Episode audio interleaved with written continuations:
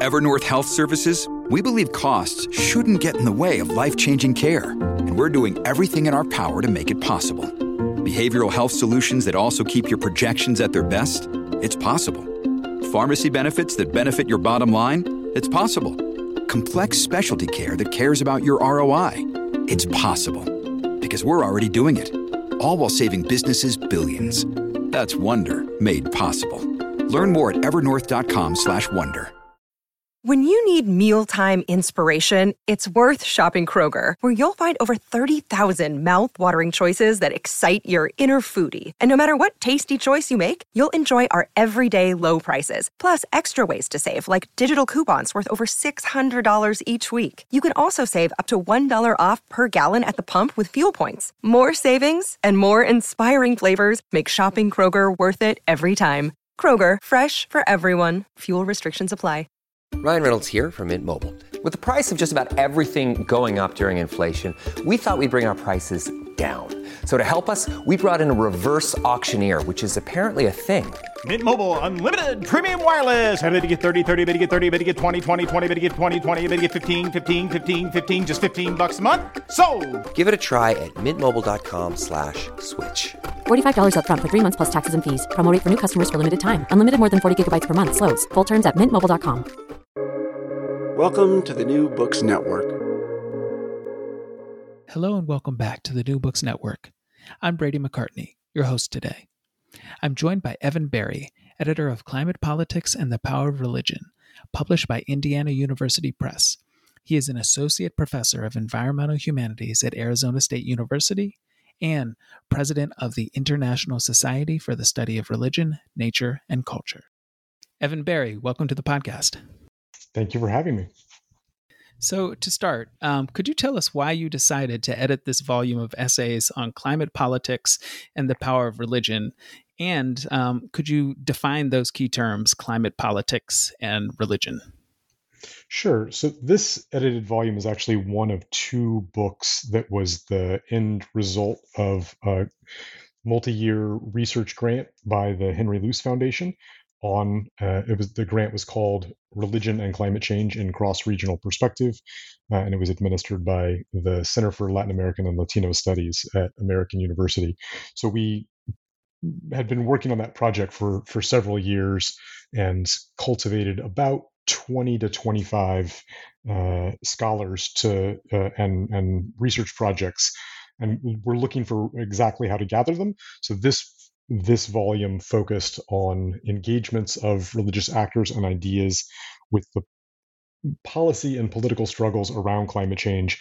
The other focused more directly on lived experiences of people in communities affected by climate change and the role of religion in, in shaping and uh, uh, it's an intersection with their experiences of climate impacts.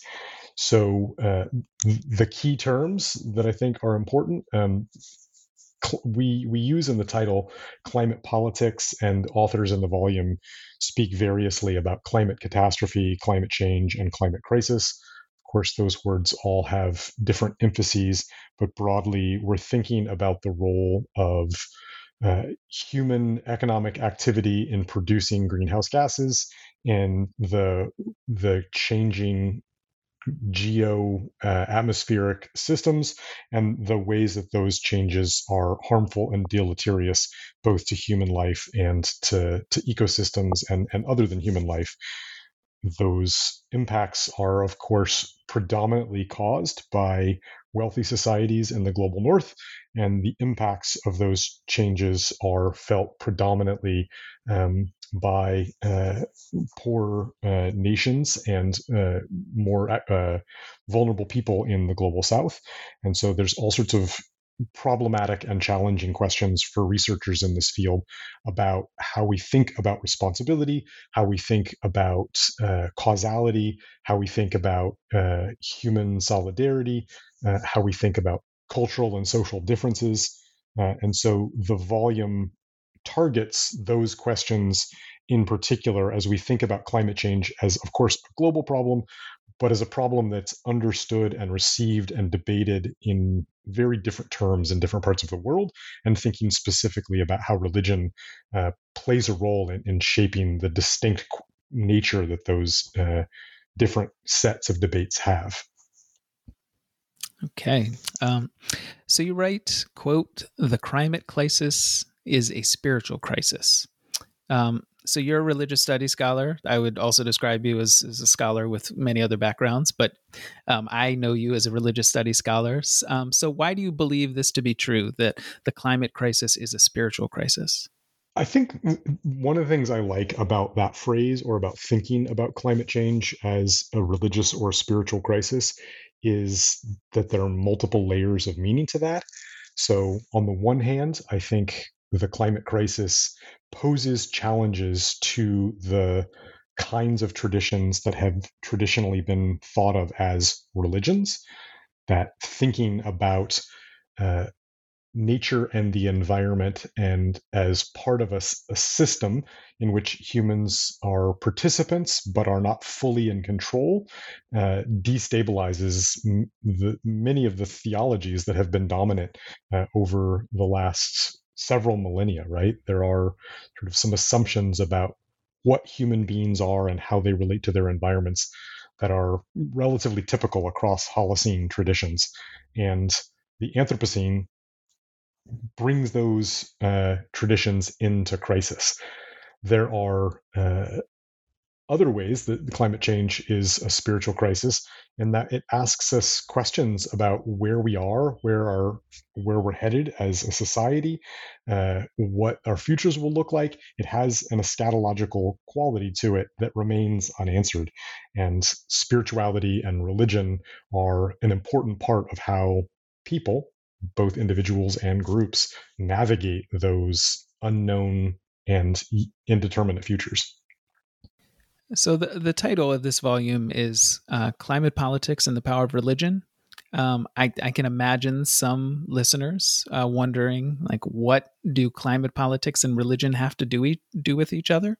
Um, I would also imagine you've had to answer this question both for yourself and for others. Um, so, so how do you answer that question? How do you explain the various connections?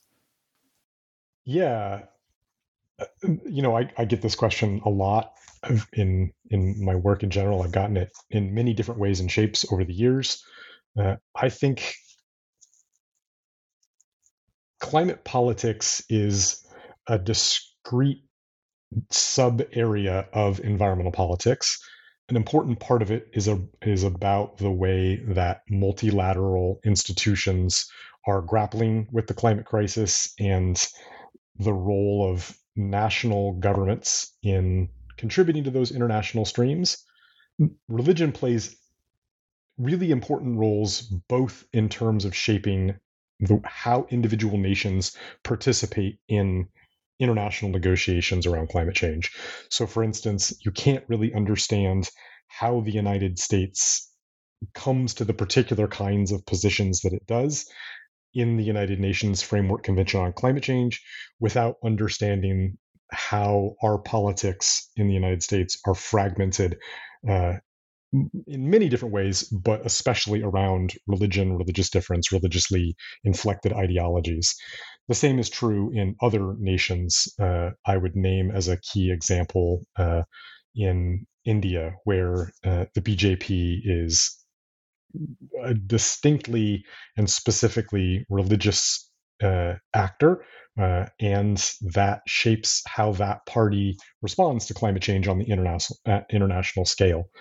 There's also a really interesting set of debates around uh, how climate change is understood and responded to inside of nations. So the politics uh, in, uh, at the national level are also sort of curiously and distinctly shaped by religion in lots of different parts of the world. Uh, we might look at a, a, country like Trinidad, where uh, fossil fuels are a really important part of the nation's economy, uh, petroleum production, uh, and uh, national level politics are like the United States, um, structured around a set of um, religious differences and and and that intersect with other kinds of difference, but you, can't sort of take apart and fully separate how environmental politics works from the way that uh, religion influences politics more broadly. So the, the book is a series of case studies uh, that dive into those the different ways those th- those things cling together across different nations. So to sort of drill down into, I guess, the religious and spiritual side of this book. Um, so, how have the impacts um, and sort of the ongoing threat of climate change already created or will create new material conditions, new po- new political realities um, for religious communities, religious peoples, religious actors? And h- how is climate change already shaping the lived experience of religious peoples? Um, you, have obviously started to allude to it, but maybe we can flesh it out a little more. Yeah, I, I, in order to answer that question, I'd, I'd like to back up just a bit to say something about how the research project generated this and a, a second uh, edited volume called Understanding Climate Change Through Religious Life Worlds. That was edited by David Haberman and is also uh, University of Indiana Press uh, the project envisioned that there are three distinct ways of articulating and researching the religion climate interface. That one of them uh, has to do with how religious actors, uh, understood in a relatively conventional and uh, traditional sense, act on, in relationship to climate issues and how they engage in climate uh, discourses. The the definitive example of that is, of course, uh, the papal encyclical Laudato Si, which the Catholic Church uh, deployed strategically as a way to, you know, engage international politics on on climate change. A second way to think about the religion climate change interface is to look at how religious discourses and ideas are embedded in the way different cultures think and talk about the environment. So, uh, how words like nature or creation or stewardship may or may not be salient in different kinds of contexts. Religion is sort of always in the background of how human communities uh, think about uh, nature and the environment, or at least the tools of scholars uh, of religion are uh, uniquely significant for uncovering and thinking about how those um, cultural uh, articulations of nature work. Uh, the third way uh, that we explored in, in the volume is more in line with what you're asking about, which is about uh, how climate change is changing the conditions for religion. So I think there are a whole bunch of different ways to answer that question. And one of the things I enjoy about the volume is that our authors took that in really different directions.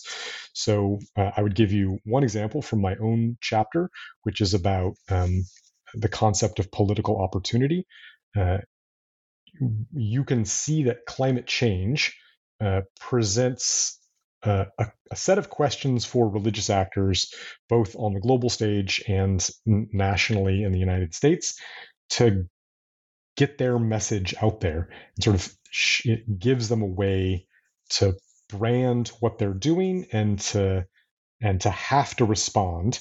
So it's not just that they have the option of responding, but that it's become such a major part of how any kind of institution or organization uh, develops its public engagement that it conditions groups to go down different kinds of pathways.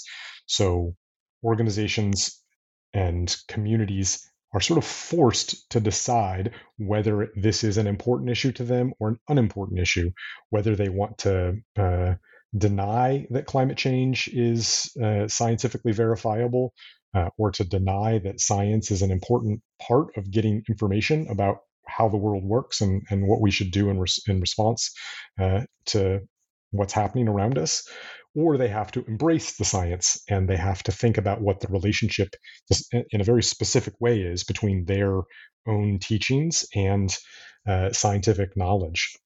So, uh, in the case of the Catholic Church, again, uh, it's not irrelevant that in the decade or so leading up to uh, Pope Francis's encyclical, uh, the Catholic Church had been in perennial crisis about uh, things like sexual abuse, uh, corruption in the Vatican Bank, um, declining uh, participation and, and, and, affiliation with the church.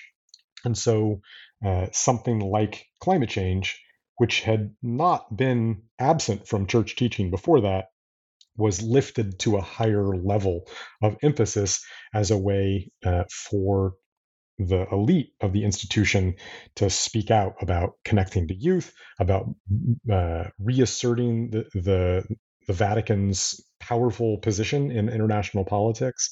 Uh, so there's all sorts of ways that it, it climate change sets conditions through which religious actors have to rethink where their place is in in the modern world.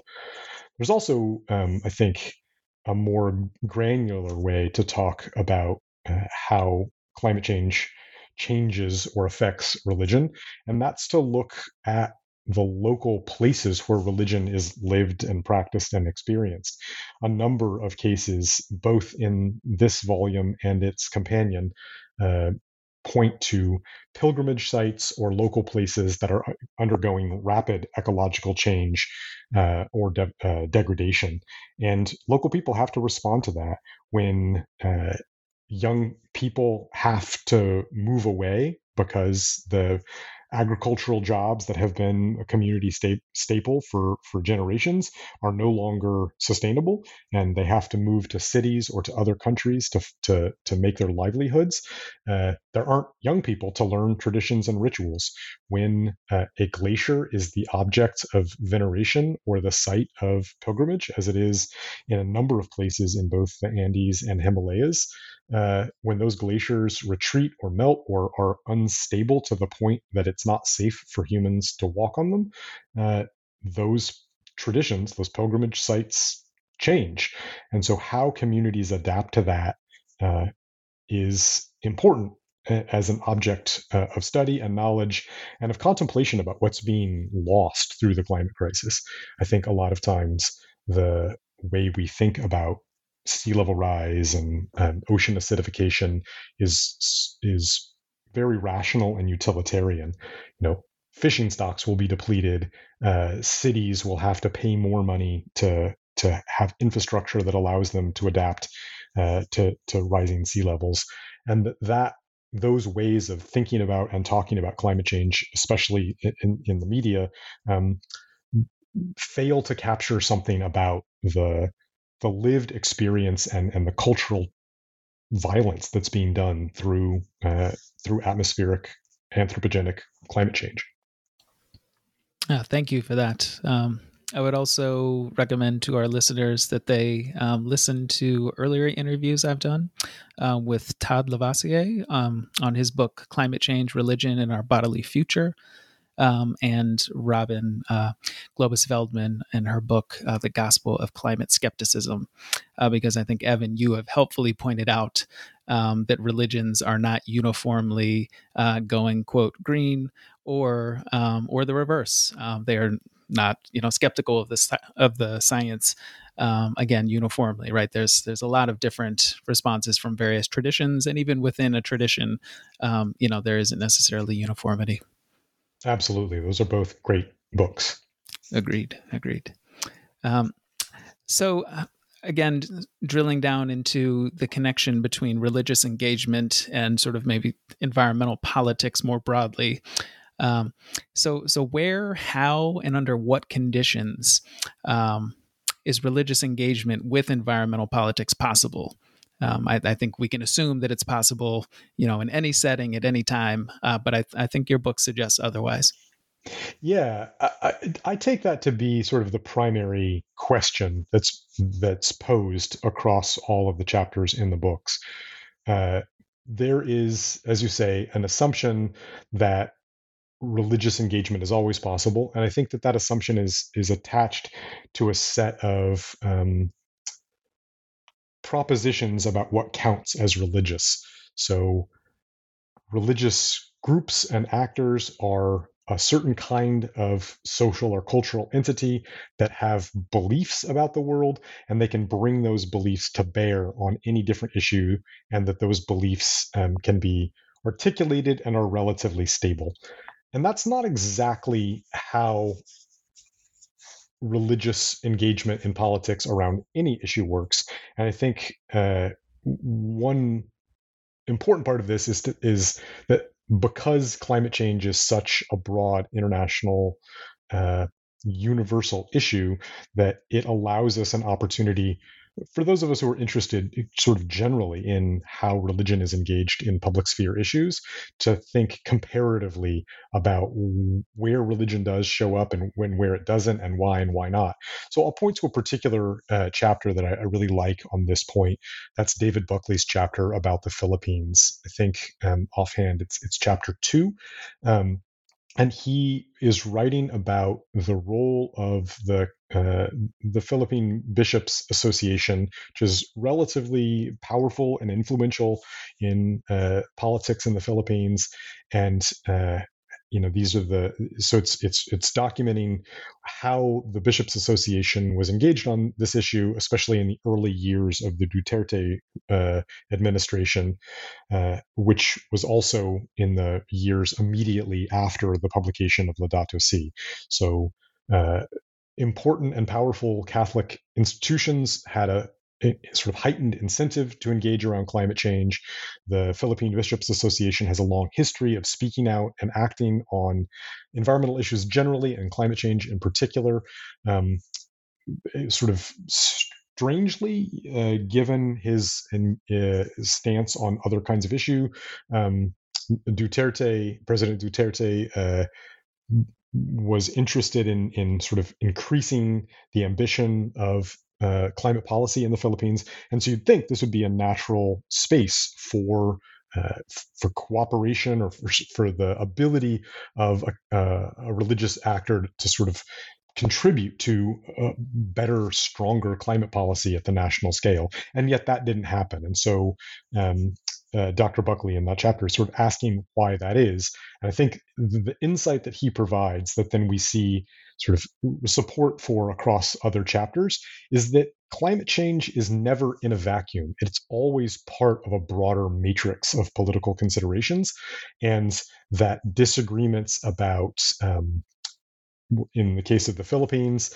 uh, the human rights uh, abuses connected to extrajudicial killing uh, by the police of uh, purported uh, criminals uh, and debates and controversies around mining, uh, another major environmental issue in the Philippines, that those disagreements uh, ended up sort of taking precedent over climate change and pushing it to the back burner, or at least because there were such hot button issues that were sites of disagreement that it uh, undercut the ability to build some consensus around uh, climate change. And that specifically, the minister that Duterte appointed around mining, who would have been an important ally, ran afoul of, of Duterte's uh, connections in the corporate mining world. And that and that minister eventually was removed from the post.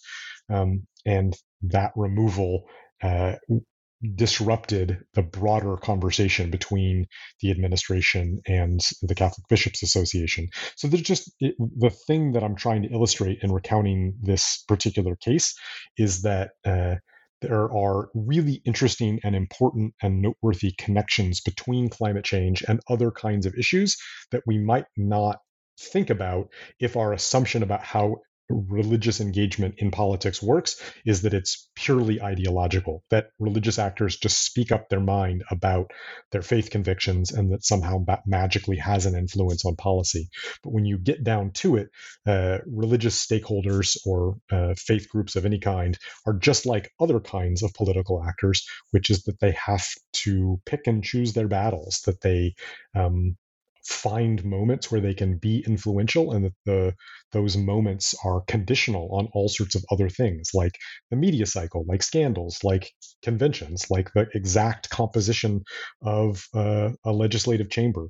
So those those really more fine-grained details matter a lot more and that it would i think behoove scholars of religion to pay attention to that kind of stuff as opposed to just thinking that the um, reified ethical systems that are uh, not articulated through politics and policy uh, of a religion uh, are are the only thing that matters.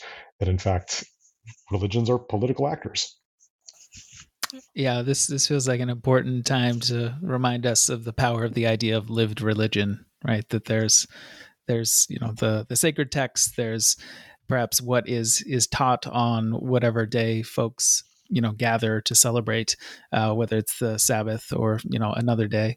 Um, and then there's how do you actually live your faith? How do you actually live as a human being in this world? And that complicates um, religious engagement but also religious and political engagement um, in a very human way right absolutely. I mean this is a bit off topic but i think a similar conversation could be had about how uh, debates about reproductive rights and contraception play out in US politics and policy in relationship to the Catholic Church, where the elites in the church uh, sort of have a particular kind of theological structure that compels them to think and act in certain kinds of ways, and that the laity in the church, um, just public opinion polling of the laity and the lived religious experience of, of American Catholics is all over the map and spans the full political spectrum of how people come down on those kinds of, of questions.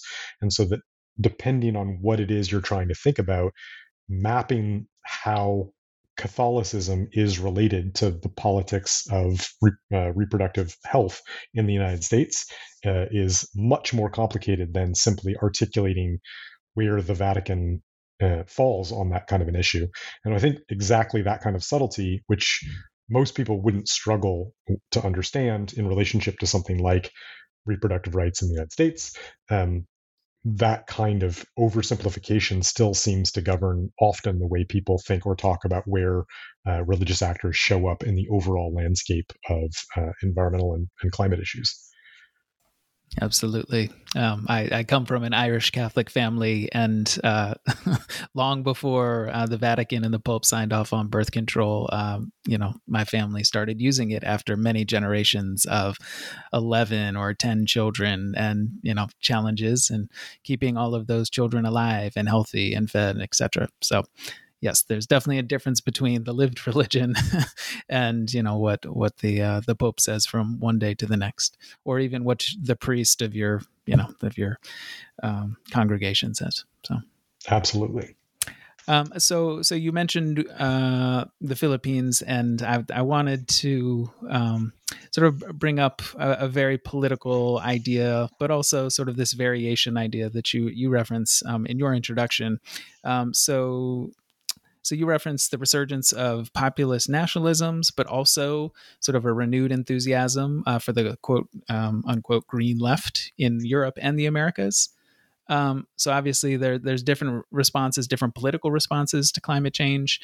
Um, and, and I'm wondering what role do you think sort of climate change, however it is understood in these different contexts, like what what role is it playing in sort of the formation of sort of new political alliances or new political sort of belief systems? Yeah. Well, I th- so let me make sure I understand your question clearly. Are you asking about those kinds of new political possibilities and their relationship to religion? So, so there's both the new political possibilities, and I suppose I, I should um, look closely again at your language. Uh, you also say a renewed sort of enthusiasm for the the green left, at least in the in Europe and the Americas. Um, so, so just wondering, uh, like, what role climate change is playing in either these resurgences, or perhaps in new political uh, formations and whether that ha- is directly connected to religion or not. Um, sort of the, the political side of this, um, if it is separated, seems seems significant because I, I, don't think that sort of the politics of climate change um, is sort of yeah, I don't think it like naturally maps on to sort of liberal politics in all settings, right? Like there's certainly settings in which um, sort of green politics um, has led to the rise of like the eugenics movement, for example. So um, it seems like you were you were starting to get into it in this introductory chapter how sort of there's some unexpected directions that climate change is taking different sort of political traditions whether you know pre-existing traditions or perhaps new formations Yeah. So the research project that preceded the one that is the basis of the volume we're discussing was more specifically focused on Latin America. And from that, along with my colleague Rob Albro, uh, we edited a volume uh, called Church and Cosmovision. And sort of the takeaway from that volume is that in many different national contexts in uh, South America in particular, Latin America more generally, uh, there are sort of unexpected and, and intriguing new alliances between uh, Christian groups, predominantly Catholic groups, and indigenous communities, and that those uh, alliances are built on the political terrain of around the environment and sustainability. And those wouldn't necessarily have been uh, alliances that would have made good sense under the the uh, or during the sort of authoritarian era of the 1960s, 70s, and 80s, where debates were more focused on economic development and uh, um, political infrastructures. So the environment, one thing it does is uh, creates new challenges that put together actors in the world of religion that we wouldn't necessarily expect. So I've written separately about this in other places as well. Uh,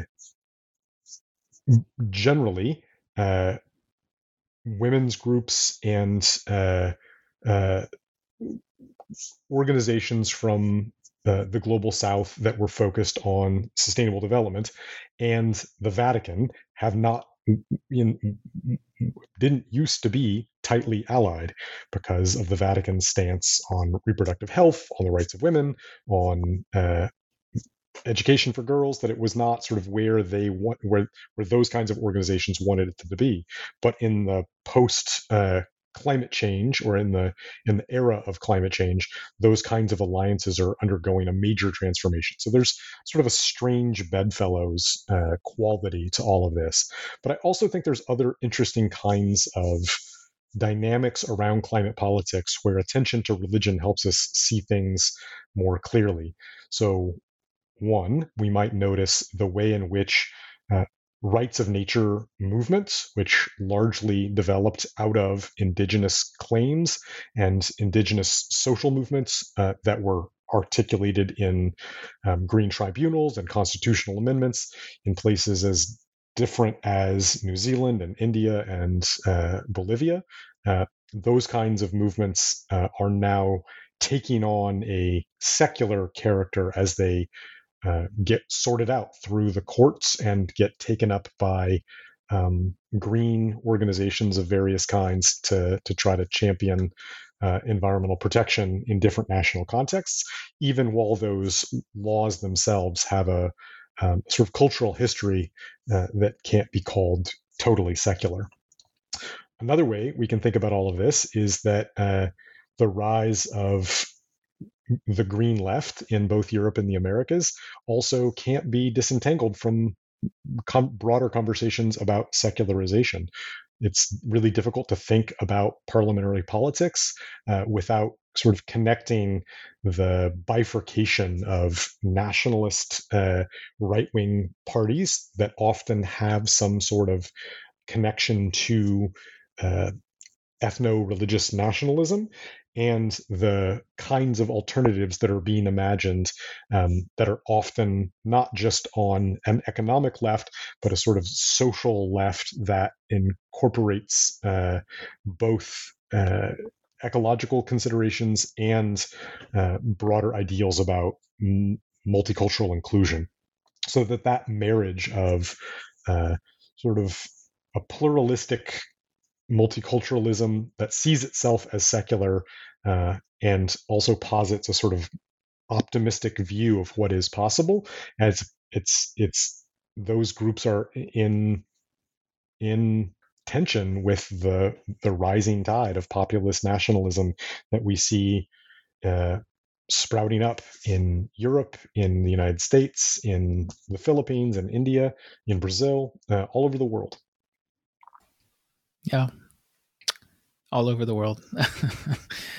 I, I think that that is something I've learned over the last five years. You know, it's it's very easy to sort of narrow your scope and think about your particular context or your national context. And yeah, uh, these movements are definitely, um, yeah, finding shape all over the world in lots of different ways. But uh, yeah, there's there are definitely discrete connections that we should pay attention to. And I think people who are interested in religion generally and religion in the environment specifically have a contribution to make there because many of the populist nationalist movements around the world are both uh, sort of rev- have a revisionist traditionalism around religion. They imagine uh, some sort of homogenous ethnic belonging in which gender norms are uh, reified in a way that they probably never actually ever were uh, and they are off those movements are often quite skeptical about climate change and other kinds of issues that uh, the best available science would want us to to think progressively about. So if you see that connection between uh, the denial that anthropogenic uh, impacts are negatively affecting the climate and debates about gender and sexuality uh, and uh, you can see that debate that connection more clearly if you're thinking about those movements not only from the perspective uh, of religion but of religion and the environment and if you're doing it comparatively. So i think even though that's not a major focus of this volume um, those of us responsible for, for bringing it about um, are, are, trying to build a foundation of knowledge that emphasizes uh, this, the importance of, of seeing that matrix of, of connections uh, for making knowledge about religion valuable for social progress. So, building off of this this sort of secularization idea, um, you note that there is, in your view, a secular bias within the scholarly literature on uh, environmental politics. Um, so I'm wondering why why you think that is. What accounts for this bias, um, and and how does this secular bias, um, if we can see that there is one, uh, shape environmental po- uh, politics and policy action? Yeah, I mean, one way of thinking about this is that there is a secular bias in political science generally, that the sort of emphasis on realpolitik and the emphasis on identifying powerful actors and, and following the money, those are all really important factors in thinking about how politics works in the United States and beyond. Uh, but those are not th- those kinds of analyses often discount or undervalue questions of identity, questions of belonging, questions of ideology that scholars of religion would want to attend to more carefully. And wedding those things, I think, can be really powerful. So I'm not arguing that um, sort of quantitative measures of political influence are irrelevant, uh, but that uh, being able to think in your analysis of how the debates on on any kind of political issue, climate change included, play out, need to be able to to attend to these very difficult to articulate features like um, how people's social identity and location informs where they give money to. I mean, how would you ever understand something like the National Rifle Association or uh, belonging in Greenpeace without seeing without being able to articulate a person's uh, location in ways that are connected to religion and spirituality. So I think the there's there remains a, a, a great need to do that kind of work. Um, yeah, I'll, I would I guess I would leave it at that. Yeah, I I would note that um, I am I see myself as an environmental studies scholar, but I am currently working within a religion and a history department, and that's partially because in sort of the environmental departments, I, I would have naturally sort of uh, sought out. Um, th- there was this sort of scientific element that didn't necessarily allow for conversations about, say, religion as sort of a societal factor that was of great import to, you know, climate change or environmental politics. Um, so the that that dynamic, I think, at least in the United States, in the way that sort of environmental studies programs, for example, were shaped and developed, um, that might have something to do with this, at least in this smaller academic world. Yeah, uh, in in environmental history generally, uh, and maybe environmental studies more broadly, there are there's kind of a strong materialist bias that economic conditions, uh, that people's livelihoods, that ecological change, that those are critical driving forces in in social and, and political spheres. And that's true. And those things are always already connected to religious and spiritual dimensions. Yeah, absolutely. I think maybe our our issue is that we, in an attempt to say something new about a specific thing, we sort of disaggregate um, these overlapping issues. Um, yeah, exactly. Yeah, because there there's so many connections, obviously, as we've been highlighting throughout this interview, and as you have highlighted through this volume. Um, so, so what do you think the major contributions of this volume are? Um, you obviously highlight the conclusions, but uh, conclusions and contributions they, they sometimes map onto each other, but not always. So maybe the major contributions and also the conclusions. Maybe speak about them separately. Sure. So for contributions, I think that this volume helps open up new possibilities for research about how uh, religion is is relevant in environmental contestations, and I would say more specifically that it helps better position emerging scholars who wish to do research of this kind to think about how religion is attenuated in particular cases around environmental issues. I think in the study of religion for a long time, there has been a pressure. Uh, maybe this comes from uh, older models of thinking about world religions uh, that we need to be able to, to think broadly about how a, a particular religion uh, matters or, or what the what the standing of a particular religion is uh, vis-a-vis a particular issue. So where are American Protestants on environmental issues? And that scale just doesn't quite get it right. Um, so by putting by doing the work of getting into the weeds a little bit about how religion comes to matter in particular places around uh, the same issue um, and how that looks different because of the contexts where it comes to matter. I think we're providing uh, tools and uh, examples about how to to to get into the weeds to better understand that.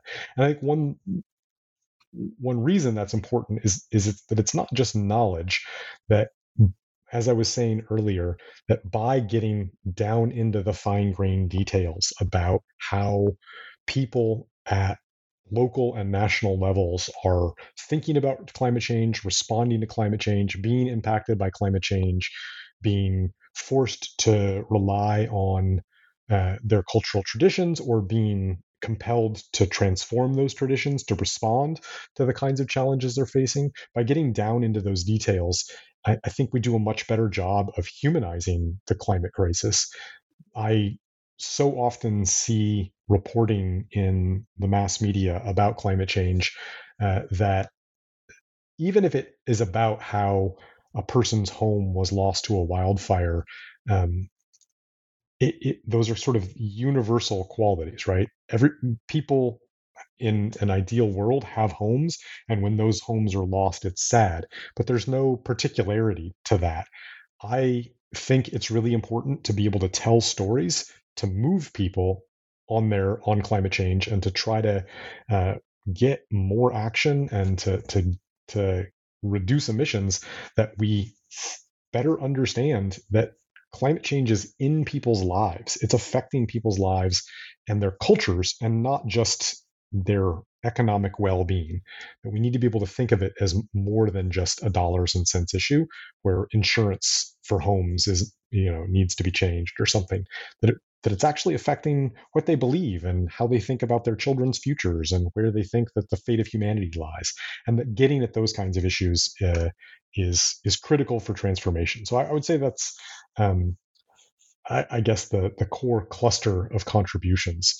Um, for for takeaways, uh, I think we also have uh, across the two volumes that are from this project uh, I think we're making some interesting observations about the way that religion or the, cl- the climate crisis is driving religious change.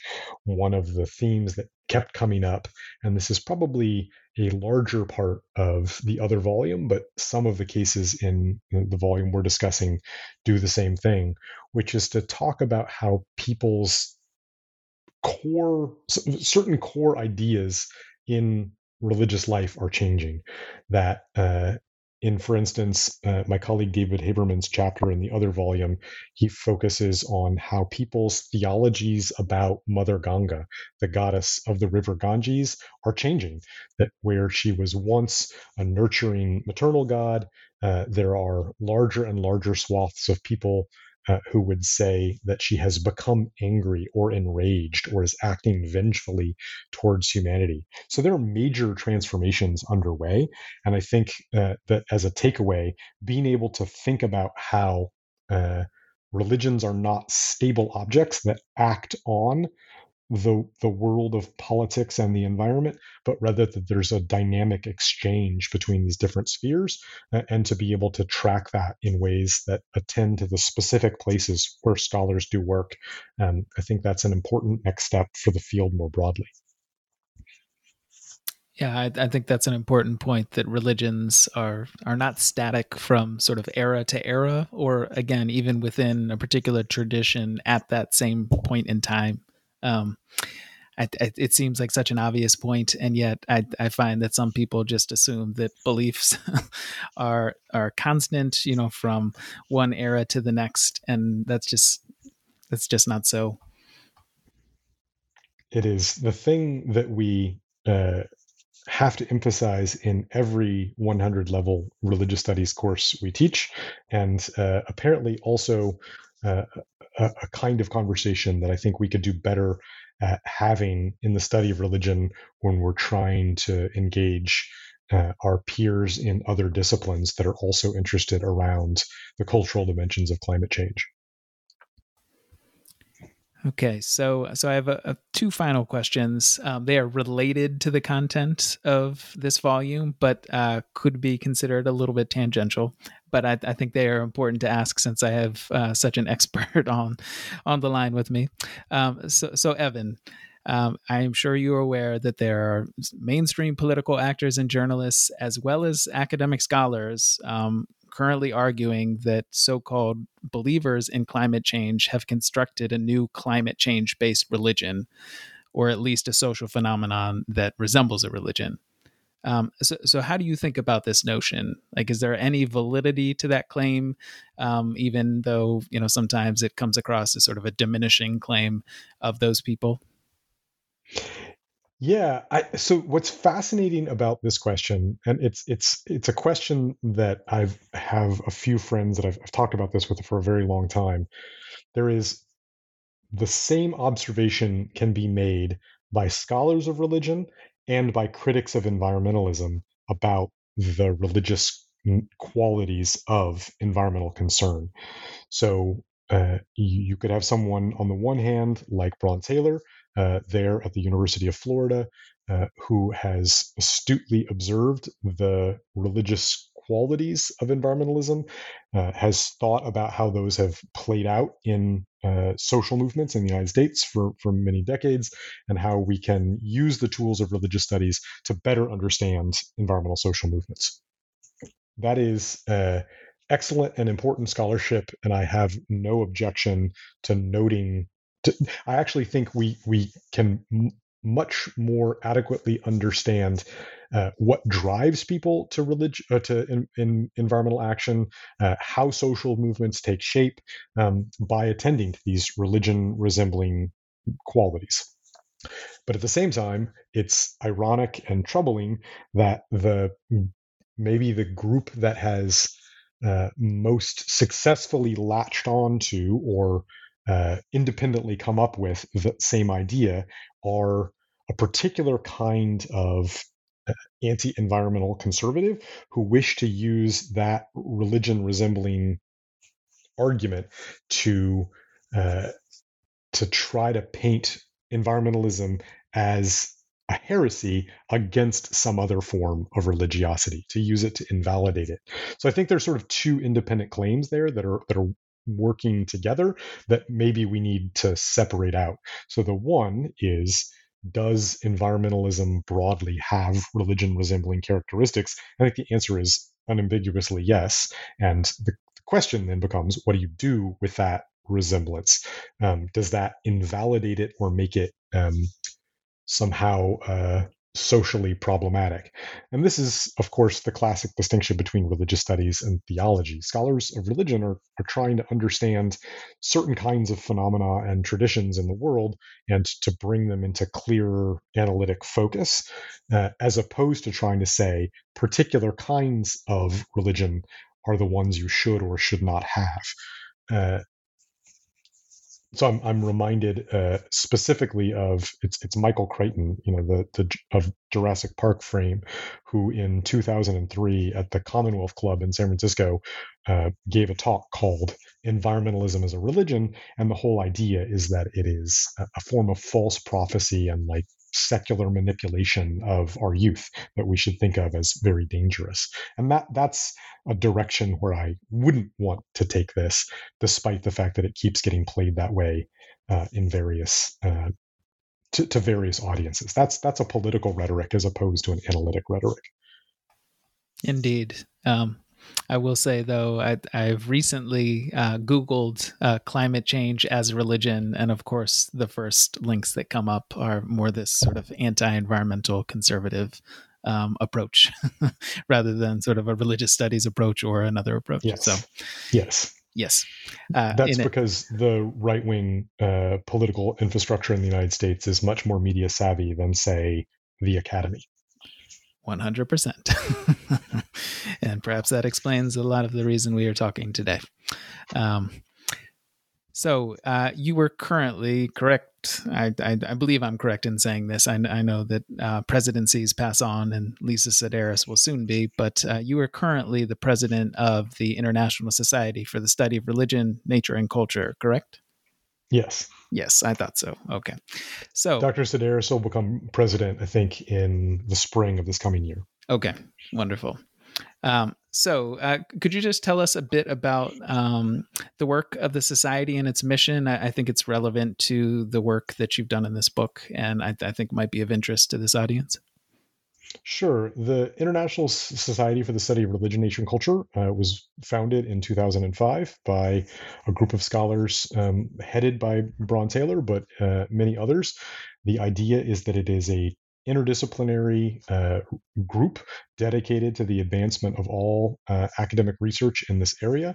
Uh, we do a lot of work, uh, both in the uh, at the board level uh, and in terms of planning conferences uh, that are focused on bringing folks from new uh, disciplinary orientations into the conversation and on helping support early career researchers uh, who work on topics where uh, nature and culture uh, and religion are connected in whatever ways might make sense. So we welcome, in particular, graduate students, folks in disciplines like geography or anthropology or environmental philosophy, study of religion, uh, many different fields uh, that are uh, engaged in con- those kinds of questions.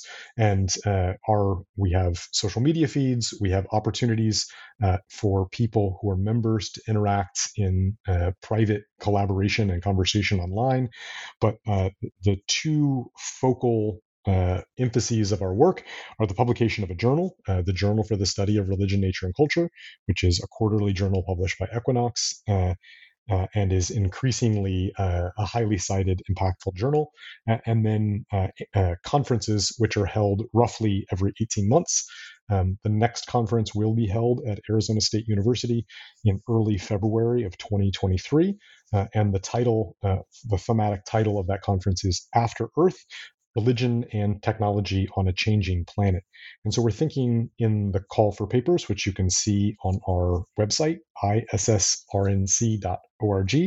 Uh, you, you can kind of get down into the details, see that we're asking questions about Afrofuturism, about the role of geoengineering in uh, and theological responses to geoengineering, uh, questions about uh, space colonization and space travel, um, sort of messianic depictions of environmental uh, leaders, uh, questions of um, how to think about uh, solar technology and lithium extraction and fossil fuels, uh, and and how those kinds of questions are being uh, addressed from uh, within and across uh, spiritual and religious traditions. So lots of interesting things in that CFP, and we invite anybody interested broadly in the study of religion, nature, and culture to attend and present at the conferences.